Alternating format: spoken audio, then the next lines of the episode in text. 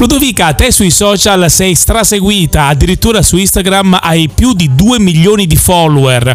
Ecco, come fai a gestire il rapporto con i tuoi fan? Allora, è bellissimo, nel senso che io cerco sempre di rispondere a tutti, però ovviamente a volte mi viene un po' difficile. Certo. Uno perché non posso stare attaccato il telefono 24 ore su 24, perché no, perché mi si impalla la chat di, Instagram, di direct mi si impallano ultimamente, quindi non riesco neanche volendo. C'è un complotto contro di me. Comunque è molto bello, cioè con, alcu- allora, con alcune, alcune ragazze, Sì. ragazzi, sono un po' più legata perché sono quelli che mi seguivano dall'inizio. stai,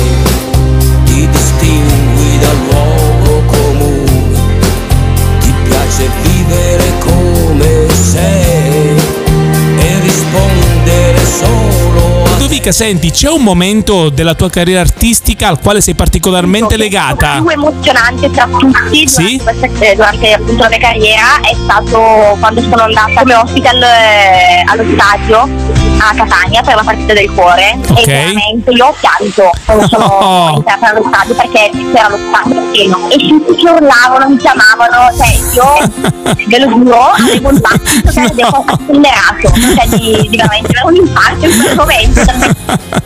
Ludovica, senti, se dovessi fare un bilancio della tua, seppur giovane carriera, quale sarebbe? Eh, sicuramente per me è tutto in eh, positivo. Ah, ok. L'unica cosa contro Sì? è che non riesco a dare gli esami eh, in No. tempo, nel senso che tardo un po' con gli esami di università e quindi c'è un po' la mamma interessata però.